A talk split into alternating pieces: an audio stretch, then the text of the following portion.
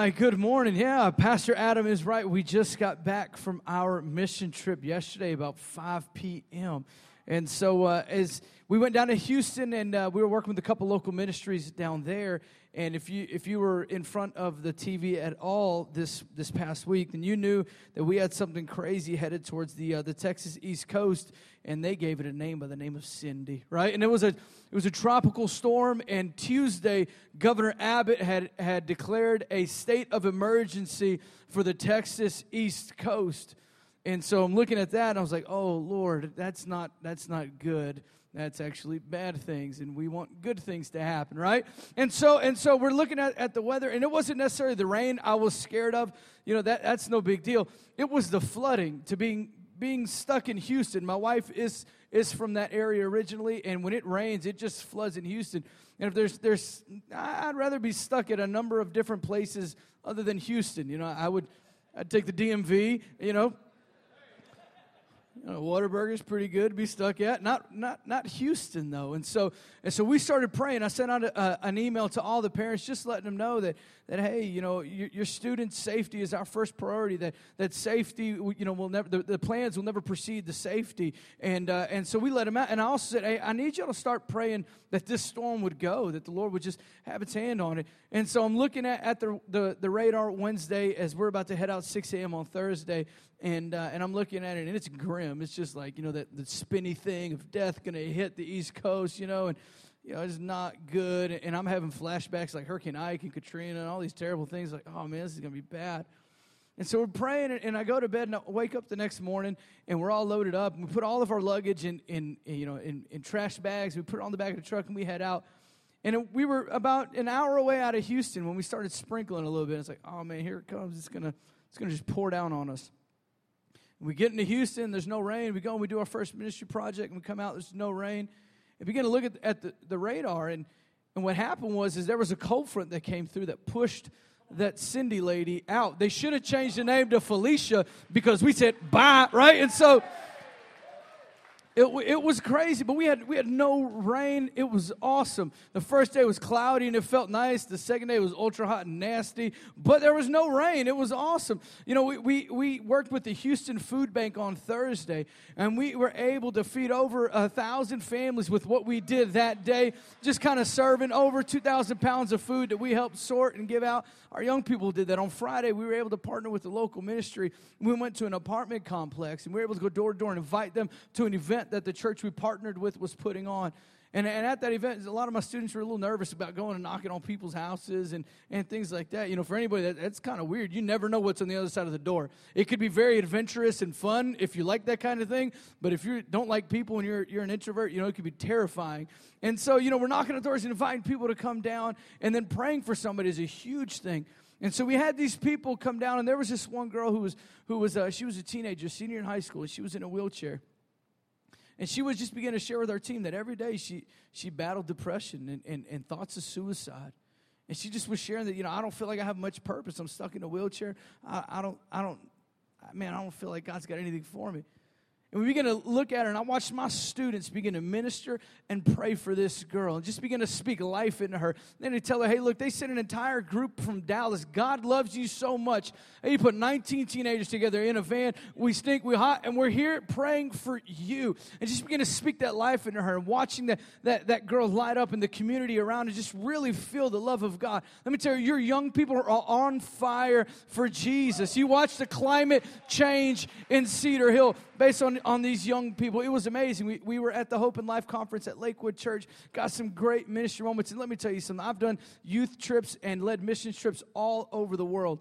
And you deal with different groups of people, and you usually always have a couple people that are late to things, don't want to follow dress code, the bellyache about doing stuff. And let me tell you, your students had none of that this weekend. It was amazing. And let me tell you, in the midst of that unity, the Lord can go forth and ministry flows freely. So we had an awesome time. Thank you so much for covering us in your prayers. Man, made it there and back. We didn't lose a student, but they came back different. And so that's what we were after. So our young people are awesome and amazing. And we're going to jump into the word today. And if you got your Bible, get it out and get it on. We're going to be in Acts chapter 16. But before we, we get there, I want to pray over us and then, and then we'll jump straight into the word. So bow your heads with me all across the sanctuary as we pray. Jesus, we love you. Father God, I thank you, Lord. Lord Jesus, that, that in, in the little things, Father God, you care about us. Lord Jesus, that, that you're big enough to move a storm, Father God, something that was a 100% chance, you were able to change it in an instant. And Father God, that, that you shifted an, an entire, you know, weather system so that one girl could hear about your goodness and your love. That, Father God, how much more would you do it for us? So I pray today, Lord Jesus, that, Father God, that you'd cut through the fat and the callousness, Father God, that we sometimes carry. Lord Jesus, you just pierce us right down to the softest of hearts, Lord. Father God, we have a moment just to be real with you. Jesus, meet us right where we're at. Holy Spirit, have your way in this place this morning. In Jesus' name we pray. Amen. Amen. Amen. Oh, summer's in full effect, and I've got two kids, and that's crazy. I like when they go to school, right? Summer for me is like, ah, like you know for my wife especially. But summer's in full effect and i got a five and a seven year old my son goes to school this august and, and i'm not really sure about that. Hispanic boys are mama's boys that's just the way we are. I am still right? And so and so that's that's the way we are. And so my son is real attached to my wife and and with my daughter i kind of felt like she was ready for school. And with him i'm like bro you ain't gonna make it. You know so i'm praying over him have him doing push-ups you know we're watching MMA videos together. He's learning the guillotine. So I'm like, all right, that's how you do it, you know. Get that Mickey Mouse on the floor, and choke it out, son. You know, uh, so so I'm mentally preparing him for the you know the, the, wows of public school, you know. And so so anyways, me and my wife were, were talking. We knew this day would come, and we'd said we said, hey, before he goes to school, we want to do a big family vacation. And so we've been saving up and saving up, and we took our family to Disney a couple weeks ago, right? And so Disney World was awesome. And they say it's the most magical place on earth. And I believe it is if you don't have to pay for it. Man, it, it, it is magical because money just. Mickey Mouse does a magic trick. Give me that debit card. Gone, right? I was like, man, Mickey, you, you awesome, right? And so we loved it. We did the Magic Kingdom and we did all these all these crazy things that I had never been. And everybody makes fun of me. So I'd never ever been. I thought Epcot, right, the, the big ball, the, the golf ball thing, I thought everything was in there. I know everybody's still laughing at me. I thought everything was in there. And so it, as I, it's kind of small. So, anyways, it was it was an awesome time. And my wife had had Googled and studied all these Disney hacks and stuff. And one of the best things she did, she did a number of great things, but probably the best thing she did is because if, you, if your kids are like my kids, everything they see, they want. It doesn't matter what it is. I want that. I want that. I want it, right? And so I was like, we're going to put it into that right now. And so she bought them gift cards. She said, here's your gift card and here's your gift card. You got a little bit of money on it. Anything that you want that fits on a gift card, you can have. And so the kids looked at it with power, like, oh, yes. My daughter's a lot like me. The first thing she saw, she wanted it. I want it. I can't live without it. I need to have it. And so I'm telling her, it's like, Anaya, baby, just wait. This is the first stop. Let's see what we've got. And my son is very strategic with what he buys, right? So he's like, I've only got a little bit, but if I get a small thing, I can get lots of them, right? So it's probably day three of our trip, and uh, and they had bought some stuff, and my daughter had bought a, a princess doll that lights up and sings and spins and does all this stuff. And by the time we made it from the park to the hotel, I had ripped the batteries out of it and threatened to snap it in half because it just kept singing, "Let it go, let it go, let it go." It's like, no, no, no, no, no, no, no. We're gonna let it go out the window, right? And so. No, no, no, I ain't having that. My son bought all these little cars and he's playing with them and uh, and it was great. And we get back to the room, and, and, we're dead tired. You know, we walk like 100 miles, and so so we're dead tired, and my feet are throbbing. You know, and I've got old man pains now, and I'm like, oh. I remember a day when those weren't true. And so and so I'm laying there and, and you hear the kids, you know, ah, and for a moment you're like, ah, just let them be, they'll figure it out. You know, and then you hear it again, ah. And I'm like, Myrna, you gotta get up and do something. She's you gotta get up and do something. I was like, all right, paper, rock, scissors. you know, I say, if I'm asleep, I can't play, so I win. And so anyway, so so we, we hear them arguing a little bit more, a little bit more, a little bit more, and all of a sudden I hear this phrase that many parents are probably familiar with. And I hear my daughter say, That's not fair.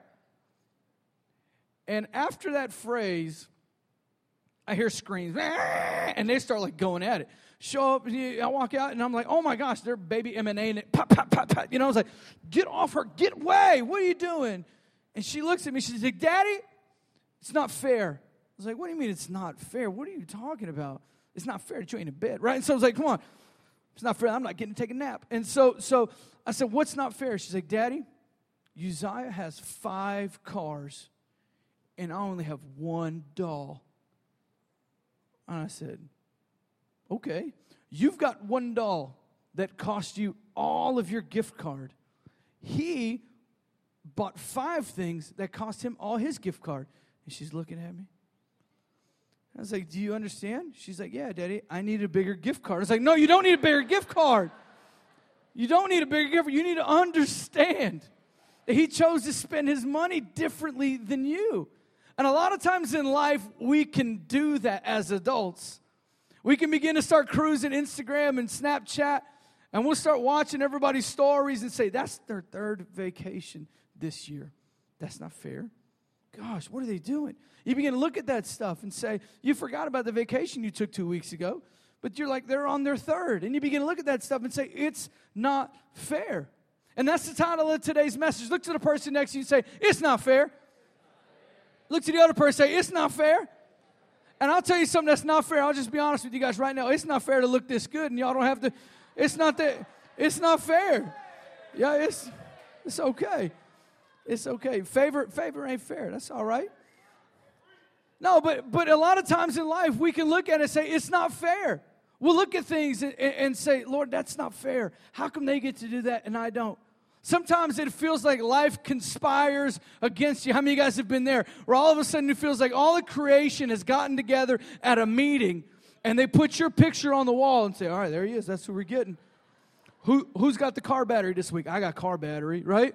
All right, now, now who's going to be the, the lady putting on her makeup on the freeway that's going to brake check him? He's going to crash in the back of her. Oh, that'd be me, right? And so it's, sometimes it feels like there's this, this giant plot against you that all of a sudden the third week in July is like your week. They're going to let you have it. That they've plotted it all out for you.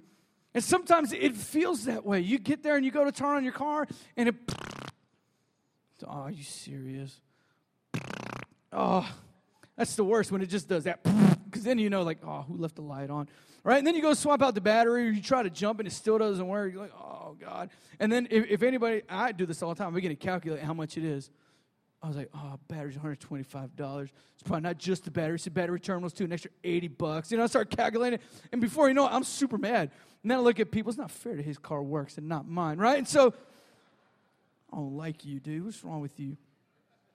And, and a lot of times we can get in that.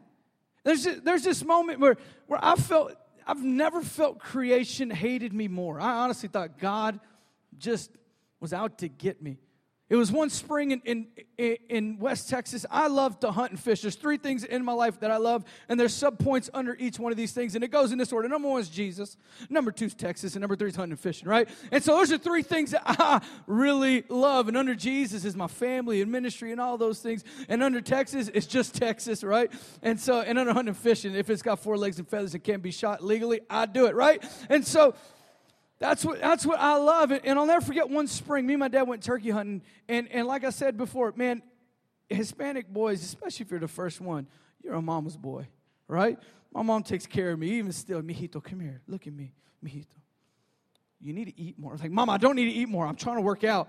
Thank you that it looked like I need to eat a little bit more. I lost a little bit, right? She's like, Mijito, you need to be nicer. It's like, what are you talking about, Mom? I'm, leave me alone, right? It's like, she, come here. I was like, don't you touch my face with saliva.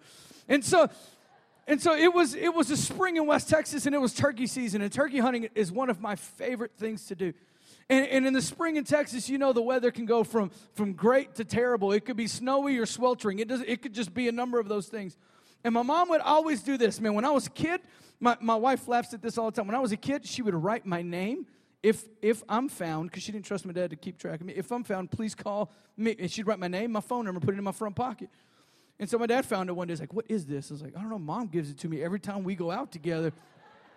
so, so she would always look at me. I'm, I'm 16, 17 years old, and we're, go, we're going turkey hunting. And she grabs me. She says, Mijito, you make sure your dad takes care of you. I was like, Okay. You know, I'm like, Yeah, he'll be fine. She's like, No, Mijito, make sure he takes care of you. I was like, okay, mama, I will, you know? And so we go turkey hunting. And I love turkey hunting because turkey hunting is interactive. You know, it's not like deer hunting where you sit in the box and you wait for them to come to your feeder. That's there's no skill to that really. You know, there's no skill. There's skill in the shot, but there's no skill in bringing them to you. You know, you could catch me easily if you put a stake out there. I'd man, every day. Ah, again, man, you know, I, you could catch me. You put what they need. There's no food source around for miles. You put it in there. Check it out. I'm an awesome hunter. Look at them all. They're all here. Right? You're feeding them. That's not. That's not real. But turkey hunting's different. Turkey hunting, you become the turkey. You become. You take on the persona of a hen, right? And and and in turkey hunting, you're after the gobbler. You're after the males. And so me and my dad, we you, the way you turkey hunt is you walk miles, you chase turkeys. It's it's crazy. It's fun and you wake up before before the sun's up and you begin to you, they, they, call you to a shock gobble. You scare them you say hey and then they, they gobble right? And so so you kind of know where they're at. And once they get off the roost they get out of the trees they go on with their day. And you've got to call them in and so turkey hunting is, is very, there's a lot of skill involved in it because turkeys don't have a big brain. They can't fly, they can run. They, when they fly, they're awkward, man. They're, they're really strange when they fly. And, and so they're, they're not good at a lot of things, but what they can do really well is they can see. And so you got to be camouflaged from head to toe, wear the camel neck, camel face paint, all that stuff. And when you're calling them in there, you got to be very, very still. And so me and my dad, we get out there, we start chasing them. And the way you call them, you dialogue with turkeys. You call him, you say, hey, I'm over here. And the dude's like, what? Right? And so that's kind of that's kind of what's happening. And so and so the way you do it is just like this. And the guy will gobble back at you. Look, I'm getting them out. Here we go. And you begin to call them out. And you're doing this while you're sitting with your back to a tree. And we're sitting there and you're not moving, and you could be calling sometimes for hours. They're talking back to you, you know, and you're like, oh, I got to hurry up. Come on, man. And you're sitting there and you're not moving, and sometimes you got to go to the restroom. You're like, oh, Lord. And so this one particular time, we're sitting there, and all of a sudden it starts raining a little bit. And I'm like, Dad, we should go. It's raining. He's like, don't be a wuss. I was like, your dad, that's, that's your dad's default to everything. Don't be a baby.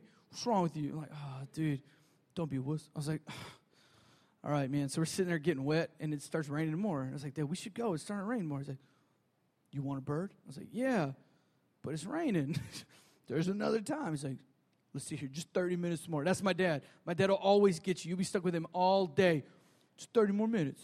Just 30 more minutes. Just 30 more. I was like, dude, stop, Dad. And so we're sitting there, and finally he's like, all right, let's go. After we're soaked, you know, down to your bones, I was like, all right, now we can go. We start walking. I was like, man, we should have left a long time ago. And we're walking through, and I remember my mom telling me in the back of my head, just, mijito, stay safe. Right? And I was like, this is an ominous warning, you know, like, what's, hmm, why is this playing out in my brain right now? And we're walking, and all of a sudden, I start to see these, these white pellets start forming on the ground was like, man, that rain looks weird, right? And I had a flashback to Forrest Gump. You know, he starts talking about the rain, sideways rain, stinging rain. I was like, I'm in stinging rain, Forrest, right now. It took me a second to realize that, that what I was seeing was hailstones. It's pea sized hail, you know, you just keep going. Well, that pea sized hail quickly grew to marble, then golf ball.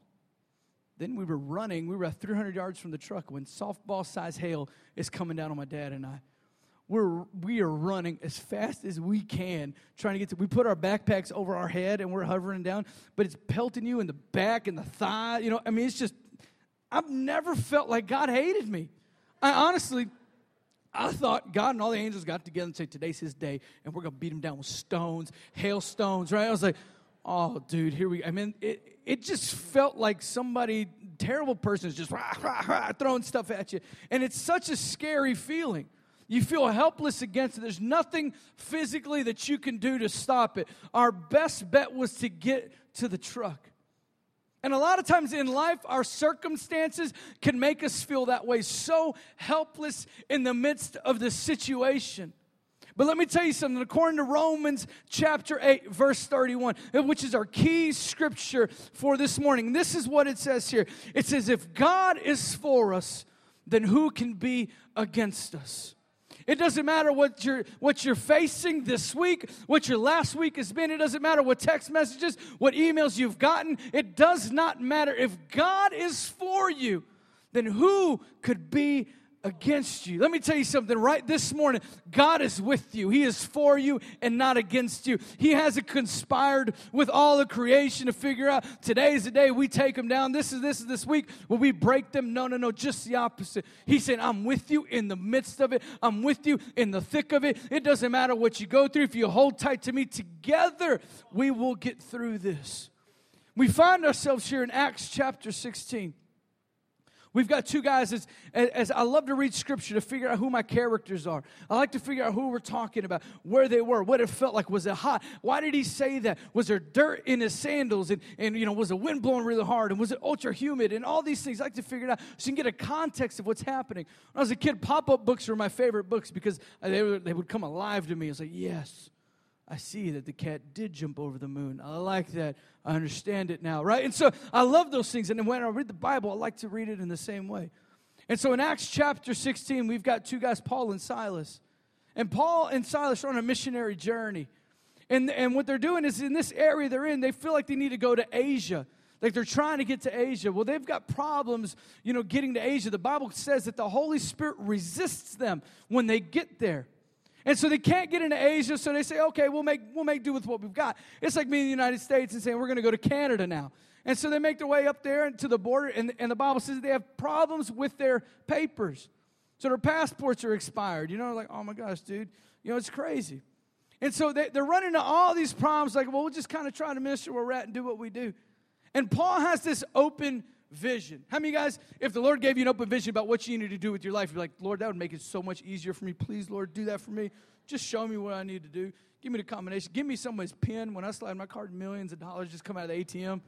Lord, give me that. I'm praying for that right now. Or the Powerball numbers. Lord, just give it to me, right? So, anyways, he has a vision of a man in Macedonia calling out to him, says, Somebody come. And he wakes up out of that vision and says, All right, Silas, we're rolling to Macedonia. Where's Macedonia? I don't know, but we going, right? So they head out to Macedonia, and when they get there, you know, it, it's kind of crazy going somewhere you don't know anybody. You're like, what are we going to do when we get there? I don't know. We figure out Lord will provide. And you know, sometimes when you start working for the Lord, it doesn't seem to, to work out the way you'd planned always. You know, for some of you, stepping out for a small group is a big deal. And the moment you do it, you open your home and say, finally, I'm going to be a small group leader. I'm going to do it. And the moment you do it, you say, all right, small group's on Tuesday. It's on the calendar. I invited everybody. I got seven people that are coming. It's going to be an amazing time. On Monday evening, your air conditioning breaks. oh. And then it's like you don't want to check it out because when you check it out, it becomes real, you know? Like the house could be on fire, but if your door's closed, it's not really on fire. And so you're like, oh, dude, I want to check it out. And then you don't want to, and then you start adding, you're like me, start adding up the cost. Ching, ching, ching, ching, ching. I mean, cancer smog. We ain't got no, we ain't got no air condition. But you know, sometimes when it lines up just right, when you step out and say, Lord, I'm going to do this for you, and all of a sudden it seems like all the pieces begin to fall into place. You, you're going to be a small group leader, you do it, you're going to step out, and all of a sudden you get a raise. Bam. Dang, Lord, that's awesome. Or, or all of a sudden you stretched your faith into giving and you've seen it, the biggest tax return you've ever seen in your life, or a settlement you've been waiting on that's bigger than you ever thought, you say, Oh my gosh, it's the Lord. It works. And Paul and Silas set off to Macedonia. And while they're there, they meet a woman by the name of Lydia, who's a, who's a dealer in purple robe, who's a really wealthy individual. And they minister to her, and the Bible says that she's a believer in God, and she invites them to stay with her. If on my first missionary journey I had nowhere to go and all of a sudden I hooked up with like the Prince of Abu Dhabi or something like that, and he let me stay with him, I'm like, yep, this is the kind of ministry I want to do. Yes, sir. They, they would call me like Ubers and all sorts of stuff, like come pick me up in the Royal Bentley. Yes, sir. Yes, Lord is good, really good. How good is he? Awesome. He's like 68 degrees good, right? And so air conditioned the whole night. Man, he's he's hooked up with this rich lady. And as he goes out, he must be thinking, This is the Lord. I saw it. I had the vision. Man, I come out here. We didn't know what we are going to do. All my needs are met. I got a great place to stay. I'm not a vagabond anymore. Silas, man, we, this is it. This is the Lord. We could retire here. Fire up the website. We're going we're gonna launch it right here. P.O. Box, get it all. Start sending out emails from right here. Macedonia is our home. And they go out and they start ministering in the streets of Macedonia. And they're rolling out there. And Paul and Silas, the Bible says, are ministering for a number of days. And there's this little girl that had been following them around. I don't know if you've been followed by an annoying child before, right? But it can get just that annoying, right? My son, one time, I, Myrna was like, stop it. My son, one time, said, Mama, can I tell you something? 12 times in a row without taking a breath. Mama, can I tell you something? Mama, can I tell you something? And I was, I was just laughing. It's like, Myrna, how many will he go? Right? So, so, so we're, we're not neglecting our kids. We're just laughing at the fact that how many will he go will not give up. He's a very persistent child, right? He, he beat Myrna, right? And so, come on, Myrna. And could you imagine that little kid following you around the whole time? Just following you around. Hey, hey, Paul and Silas, tell them that story again, right? Shut up. I'm trying to minister the gospel to these people. You know, they're handing out tracts. Someone's going to pray for him. As he's praying for him, she might be like throwing stuff at him, bringing dogs to him. Look, Paul, pray for the dog. You know, I was like, stop it, quit it. And the Bible says that he gets so frustrated with this little girl that he turns around and it has an exclamation point at it, which means he yelled at her and he told her, Unclean Spirit, come out. And this little girl, what, what her deal was is that she was she was a soothsayer for these people. She was how they made money. She was Miss Cleo. How many of you guys remember Miss Cleo? Late o'clock at night, Miss Cleo, come, Miss Cleo, right? That's kind of what she was. And she made money for these people. And the moment he cast that spirit out of her, all of that was gone. It's like being an Uber driver and all of a sudden somebody just wrecks your car. Your source of income is now gone. And so the people that, that she was a part of are now very, very angry. So much so that they that they amass a giant mob. You know, they, they bring bring the mob and sticks, right? And bring the torches. And they, they assemble this mob to come after Paul and Silas. I've never had a mob come after me, but it sounds terrible to have a large group of people that just want you. You know, a lot of us want to be popular and famous, and that's kind of cool. Just not that kind of popular and famous, right? Like, yeah, we're gonna we're gonna mount his head forever. Like, no, we don't want to do that, right? So they get Paul and Silas and they, they bring them out and they beat them with sticks. They they get them out, no trial, no jury, nothing. They beat them with sticks. Someone say that's unfair. Paul and Silas are they're there, man. They've been sent out by God. They had the Macedonia call. He had the vision. He's got to be saying, Lord, you're in it, you're in it, you're in it. Then he stays with the lady that's got him hooked up with a nice place to stay. Lord, you're in it, you're in it, you're in it. They do a number of days of ministry, and I will assume a lot of people came to know him. A lot of them were healed. And he's saying, You're in it, you're in it, you're in it. And all of a sudden, the brakes get tapped, and you're sitting there getting beat down. And I'm sure Paul and Silas, as they're, as they're getting beaten with these rods, are thinking, Lord, is this what you had planned? Because let me tell you something, Lord Jesus. What, what, what else is happening to those people, man? It ain't fair what we're going through. It ain't fair what's happening right now. A lot of times you've been there. You've said, It's not fair what's happening to me. It's not fair. After that, we pick it up here in verse 25 in Acts chapter 16. As they marched Paul and Silas to a jail, and we'll pick it up here and we'll read in Scripture. This is what it says. It says, About midnight, Paul and Silas were praying and singing hymns to God, and the other prisoners were listening to them. About midnight, Paul and Silas, they've been in jail for a while. And this isn't, this isn't, you know, Sterrett, this isn't county jail, this isn't, you know, you know, Cush Cush jail. This is crazy jail. This is medieval times jail. This is nuts jail. Right? They didn't beat you and then and then clean you up and stitch you take you to the infirmary, you spend a couple days chained to a hospital bed, you know, chilling out, eating some good, you know, biscuits and stuff like that. No, it was you got beat, put the handcuffs on, let's roll. And they put him in jail. They're sitting there in the, in the inner sanctum of jail, down deep where it's dark. And, and after your body goes through something so traumatic like that, all you want to do is rest. So imagine Paul and Silas sitting there, and Paul's trying to go to sleep a little bit. You're hurt, man. You hurt a lot. And you're sitting in this cold concrete and put yourself in the prison. Put yourself there with them. And you got wounds, open wounds all over you. I just picture Paul kind of there saying, Silas, we didn't touch my leg. Silas like, Paul, I ain't touching you. Silas, don't lie to me. He's got his eyes closed, just leaning back, trying to sleep. And he looks down. There's a rat just munching on his wing. God, get off me, rat. Get out of here. And then you got crazy dude in the dark. You're like, oh, bro, that ain't, that ain't, something's wrong with him, dude. And in the midst of all of that, man, it could have been super angry. He could have been looking at Silas and saying, Silas, what did you do, bro? I told you. You should have done this. And they could have been fighting amongst themselves. But in the midst of that, the Bible says at midnight, after they'd been in jail for some time, and they begin to sing and begin to praise God. As you look at it and you read it, there's nothing that they could, man, now none I'd be grateful for. It's nothing like, Lord, I want that. It's like, man, Lord Jesus, I want to get beat with sticks so bad. Then be put in prison. Oh, dude, I just want to do that, Lord, for you. Please, I want that. No one desires that. And as I look at it in the physical, I say, there's nothing good. There's nothing good in that. But Paul and Silas, about midnight, begin to sing Jesus loves me, this I know. For the Bible tells me so. Come on, Silas. Yeah, I know that one part. Little ones to him belong. They are weak, but he is strong. Come on, everybody. Yes, Jesus loves me. Yes, Jesus loves me. Yes, Jesus loves me. The Bible tells me so. At midnight, you got that going on. If I was an inmate in there, I'd be super angry. Go to bed! Singing Jesus songs. Crazy. God, crazy dude. You know what I'm saying? I'd be super mad if I was a hardened criminal. Shut up! Go to bed! Figuring out a way to choke him out with my chains. I'm going to get out of here, boy. I'm going to choke you out. And about midnight, this is what it says in verse 26.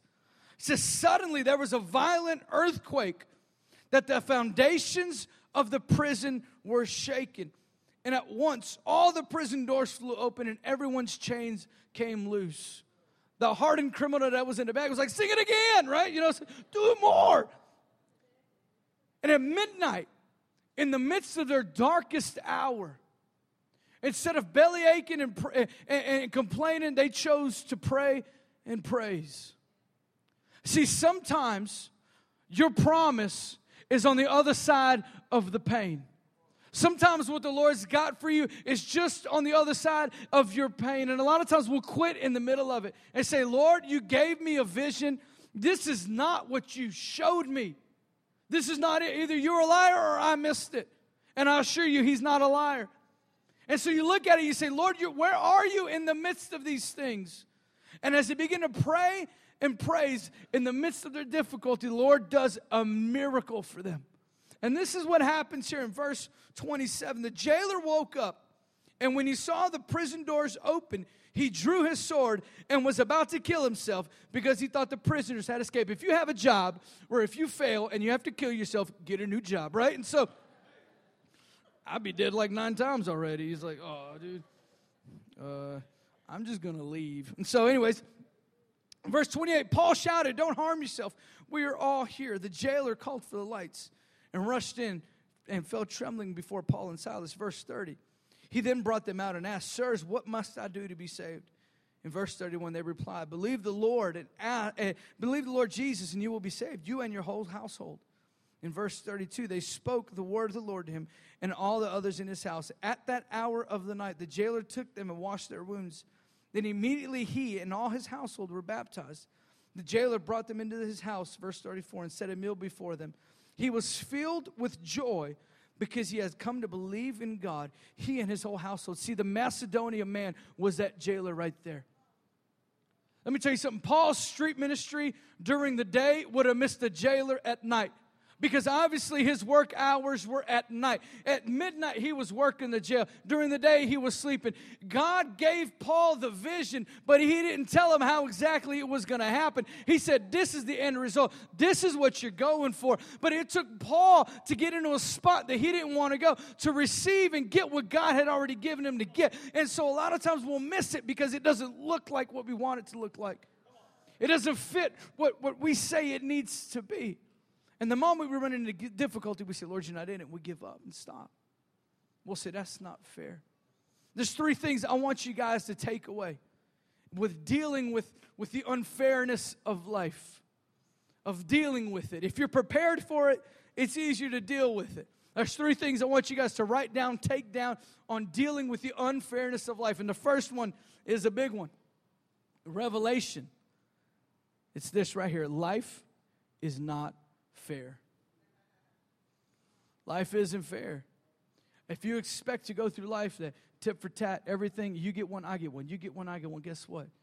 You'll be so frustrated with life. If you're prepared for it, then you better know how to accept it and to receive it. I'll never forget my first wake up call at, at life when I was an adult. As a teenager, you deal with things that are unfair, you know, but it's different than when you're an adult. It's way different when you're an adult. The responsibility you carry. As a man, as, as a young married man, trying to be the man of God for my house and, and hear vision for, for us and leadership and, and trying to navigate all of those things. In my heart, there's, there's two things I always wanted to be. Number one was a minister, number two was a father. And in August of that year, we had, we had gotten pregnant. It was in August. We were so excited to be expecting our first baby. And in October, I was speaking at a, at a missions conference in, in northern Minnesota. I'll never forget where I was when I received a phone call from my wife. A phone call I didn't expect, a phone call that I didn't, wasn't even on my radar, nothing I would think of. As a naive young husband and father. My wife calls me and she says, Jonathan, we're losing our baby. I said, What do you mean we're losing our baby? She says, We're losing our baby. I, th- I think we're losing our baby. I said, Well, let's pray. Let's have faith. Come on, let's pray. And so we started praying we started believing. And as the day went on, more text messages and phone calls began to come. And she said, We're losing our baby. We're losing our baby. That night, I was scheduled to speak to all of the, all the leaders of that church to share about faith. When you're staring down sharing about the goodness of God while your baby in the womb is losing life. It's very hard. I get a text message or and a phone call from my wife about 11:15 at night. She says, "I'm at the hospital. We lost our baby. It's over." The way my heart broke, the hurt I felt, the mix of emotions, the anger, the confusion, I just began to share. I said, Lord, I began to just yell on my pillow. Got back to my room, then I just yell on my pillow, Lord, I'm serving you. I'm sacrificing for you. Lord, there's people that are having babies that don't even want them. I, all I've dreamed of being was a minister and a father, and all of a sudden that's being ripped from me. Lord, it's not fair that this is happening. And I begin to just cry out. I say, Lord, it's not fair. What's happening? I get home and I get to my wife, and for a couple days, all we do is cry. Man, I like a thousand knives in my heart. And as I just begin to pray and process it all, I say, Lord, where are you in the midst of this? You've got to be here somehow. Lord, if you're not, then what are we doing? And the Lord just began to speak to me. He says, He said, John, did you hold that baby? And I said, No, I never, never held that baby. He said, did you ever look that baby in the eye? I said, No. And I said, But you love that baby? I said, Absolutely. That was my baby. He says, Why did you love that baby? I said, Because it, had my DNA, had the characteristics of me. He says, Jonathan, have we ever looked in the eye? I said, No, sir, we haven't. He said, Have I ever held you and touched you? I said, Physically, no, you haven't. He says, You know why I love you? I said, Why? He says, Because you've got my characteristics in my DNA. You are mine. And in the midst of that, in the midst of that, man, it's not fair. Life isn't fair. But let me tell you something. In the midst of that horrible, terrible thing, and I found the Lord in it. I don't understand why it happens. I don't know why bad things happen. I don't. But this is what Scripture says here in Matthew 5 45. It says that He makes the sun rise on the evil and on the good. And He sends the rain on the just and the unjust alike. Let me tell you something, man. Bad things happen, great things happen. Let me tell you, life isn't fair. But with Jesus, we've got hope in it all. Second thing I want you to write down and take down is this. In dealing with the unfairness, is you have to find a way to praise in the midst of the pain. Man, you got to find something good in the midst of it all. I don't know what Paul and Silas found. I, I have no idea. Maybe maybe Silas was a, some kind of geologist or something and knew that they were sitting on a fault line and knew that if they reached a certain level of decibels, that it would start to shake and the Lord would hear them and do a miracle. Or maybe he noticed stress cracks by the doors and said, Paul, if we sing loud enough, we can shake that thing loose. I don't know. But let me tell you something. They found something in the midst of the pain to praise about. You know what I think it was? I think it was hope that Paul said, Hey, look, man, the Macedonian man, we haven't found him, and he's still yet to be found. The Lord gave me that vision. My life does not end here, it doesn't end on, on their watch. The Lord controls my destiny, what I do. And so, look, man, this is only something we're passing through. Once we get this Macedonian man, we coming for you, Macedonian man. I don't know what it was that encouraged Paul, but somehow he found in the midst of that terrible, terrible situation, he found a way to praise in the midst of the pain. If we're gonna if we're gonna make it through the unfairness of life, because life is totally unfair, you gotta find a way to praise in the midst of the pain. If you do not, you'll find yourself complaining through the whole thing. Find yourself with a terrible attitude that not only sours you, but sours everybody around you. My dad would tell me this all the time son, if you want to have a bad time, guess what? You will get it, guaranteed. Like, dude, you right, Dad. I am having a bad time. You change your attitude, guess what? You get exactly what you put in and out of it. You got to find a way to praise in the midst of the pain. The third thing I want you guys to write down is this right here. It says, Your route through pain may be the one someone else takes to redemption. The, the, the path of your pain, the route you've walked, the hard times you've traversed, could be the same path someone takes to redemption. See, at the end of that passage, Paul and Silas meet the jailer, the Macedonian man that he had the vision about. If Paul wouldn't have been beat down, put in that prison, maybe he could have gone without the beating, right? Maybe, I don't know. Maybe the beating was a little something extra. Maybe, maybe the guy was a doctor in his spare time and really knew how to tend to his wounds. I don't know. But let me tell you something. If Paul wouldn't have walked through what he walked through with Silas, he would have never met the man. The man benefited from Paul's blood, sweat, and tears through that thing. He reaped that. Man, what Paul paid for, he was able to get. I'm so thankful for Pastors Adam and Miss Jamie. Man, they've paid for a lot. They've walked a road of pain. When we had lost our, our baby, Pastor Adam and Miss Jamie, man, they sat with us. And their road to pain was able to bring us some redemption, be able to, to walk us through that and say, hey, man, it's not the end. Let me tell you something. They just begin to coach us through that and walk us through those things. Your story, what you're going through, the pain that you felt and endured. Let me tell you something. It's not, it's not for naught. It's not for, for just something that happened. Let me tell you something, man, that road of pain many times will be the path someone takes to redemption. If you would, I'm to close with this. Man, at the end of that hailstorm with me and my dad, made it to the truck and, and we drove into the deer camp and we're sitting there, and everybody's assessing the damage. Is it destroyed trailers and, and all sorts of stuff? Did a lot of damage, softball sized pieces of ice. As I begin to walk around and kind of, you know, survey things and check everything out, man, I was always walking around. It looked like the earth was like the moon. There's craters everywhere. It's like, oh, this is wild and crazy. Tree branches busted everywhere. I was walking around, I'd see these, these patches of earth that were so hard been dry for so long, no, no water had settled on it. There were baked pieces of soil pretty much. And no vegetation could grow on it because the seed couldn't get down in it. As I was walking around, I began to notice, like, oh my gosh, this is crazy. Big old holes in the ground. The Lord just began to say, He said, Hey man, you see these, these hard baked spots? Said, yeah, he says, you know what? You know why I had to bring that hard hail? I said, Why?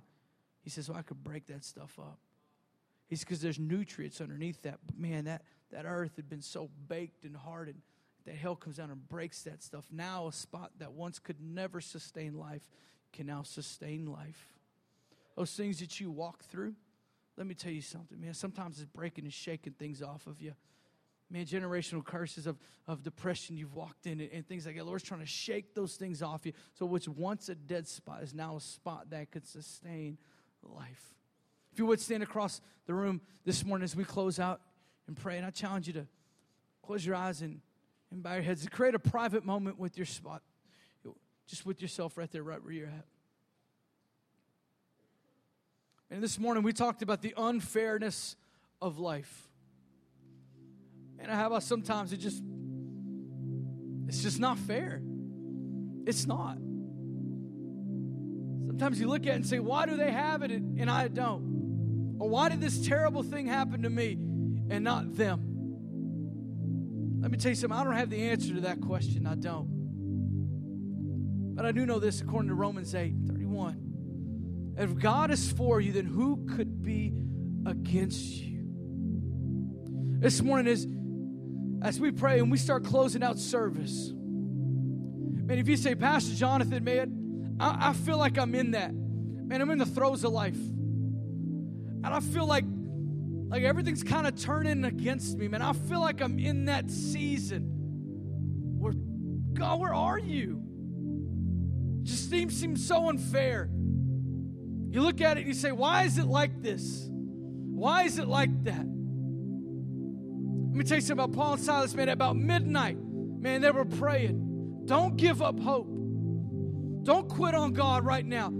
Keep seeing it through. He'll sustain you through it.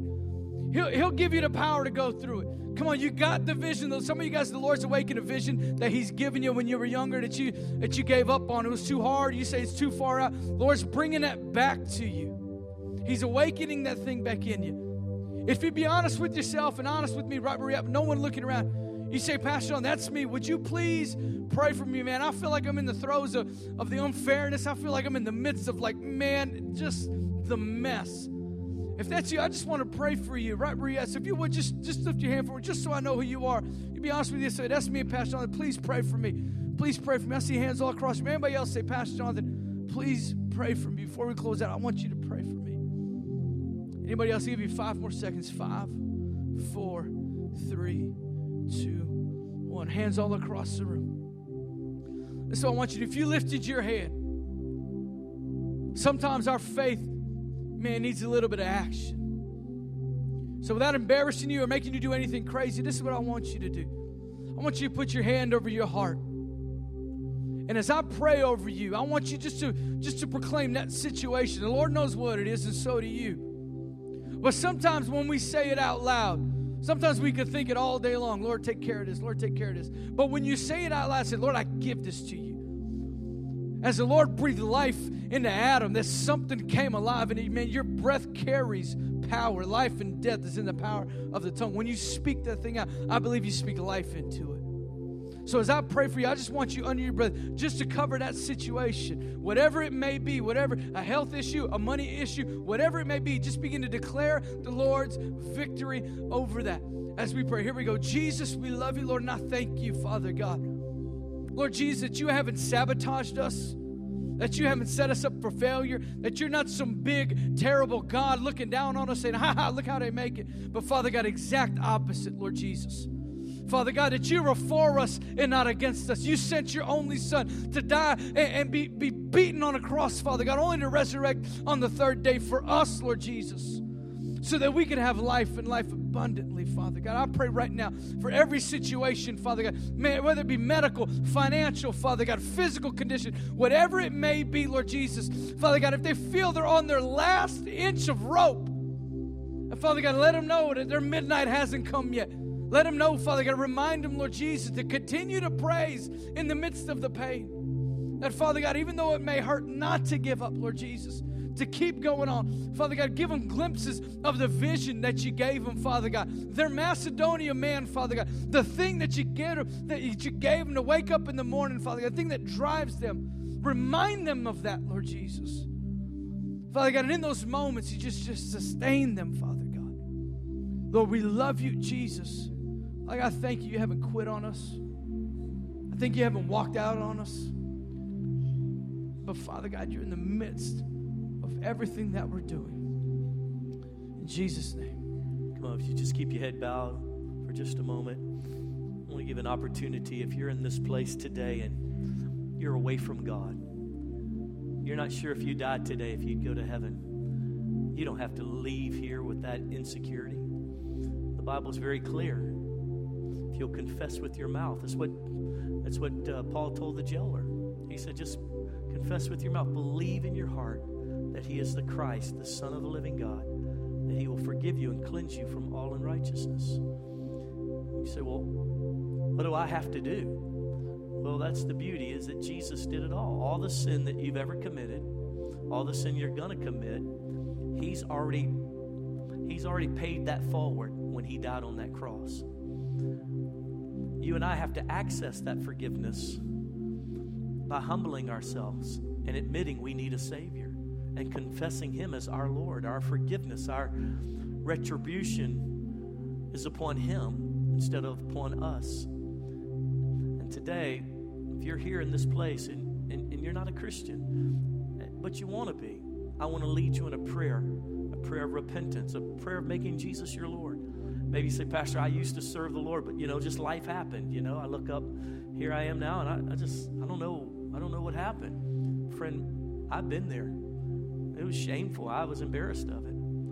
But I tell you what I did. I didn't let my pride get in the way, and I, I humbled myself, and I said, Lord, forgive me. Come back into my life. And I, and I opened the door back to the Lord in my life. And I want you to have that privilege today as well. With every head bowed and every eye closed, if you're away from God, I want to pray with you. I'm, I'm going to get you to lift your hand here in a second and admit that to yourself and to the Lord. You need that bold action. But I'm not going to ask you to come forward. I'm not going to embarrass you. I'm not going to point you out. This is a private decision, although it be in a public setting. But in this moment, you need to determine do I want God in my life? And am I willing to humble myself to receive what He did for me by sending His Son Jesus? With no one looking around, if this is you, I'm speaking to you. God's tugging at your heart. We've all been there. And this is your moment. Will you respond? No one's looking around. If you want Jesus in your life and you're ready to commit your life to Him and make Him the Lord of your life, I want you to quickly throw your hand up. Say, That's me, Pastor. Pray for me. God bless you. God bless you. Thank you. Make sure I see it. Throw it up there real good. There you go. Uh, God bless you. Put it back down. God bless you, sweet love. Thank you, sir. Amen. Anyone else? Give you about two more seconds. Pray for me, Pastor. It's my time. I'm ready to serve the Lord. I'm tired. Thank you. Thank you for your honesty. Amen. No one's looking. Me, you, in heaven. Thank you, Jesus. You can put your hands down. Thank you. God bless you. And I'm going to lead you in a prayer, just a prayer of repentance. I don't think there's anything magical about the words. I think what's supernatural is you're here. You wanted God. This has been this has been coming for some time now.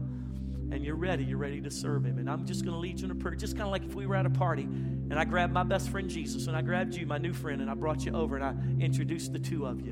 And you guys became friends.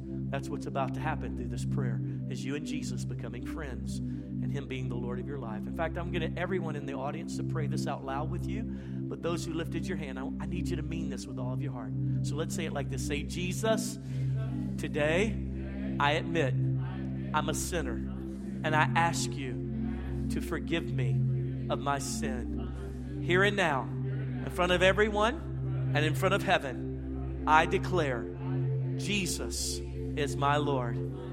I thank you now for your forgiveness. Fill me with your Holy Spirit. Write my name in your book of life. And I promise to serve you all the days of my life. In Jesus' name. Keep your head bowed for just a moment. Father, I pray for those who lifted their hands. Lord, they meant that with all their heart. They were hungry to know you. Lord, they don't want religion. They don't want rules and regulations. They want a relationship with you. So, Jesus, I just thank you that as they walk out today, they'll sense the peace that comes from having a right relationship with you. Lord, it's a new relationship. It's, it's gonna, they're going to have bumps and bruises along the way, but Lord, they're going to learn you. And I pray the Holy Spirit would so fill them in this moment that they would be so enthralled with the, with the Spirit of the living God who will train them and teach them. Lord, I pray against all the old thoughts. Well, yeah, but you're going to mess up again. But it's not about messing up, it's about being best friends with you. And all the messing up, if you will, all the sin, if you will, all the old habits, they'll just begin to peel away. Lord, let life come to our people and come to them now in Jesus' name. Heal their hearts. Heal their wounds because you've forgiven our sins. And we bless you in this moment in Jesus' name. And everybody shouted, Amen and Amen.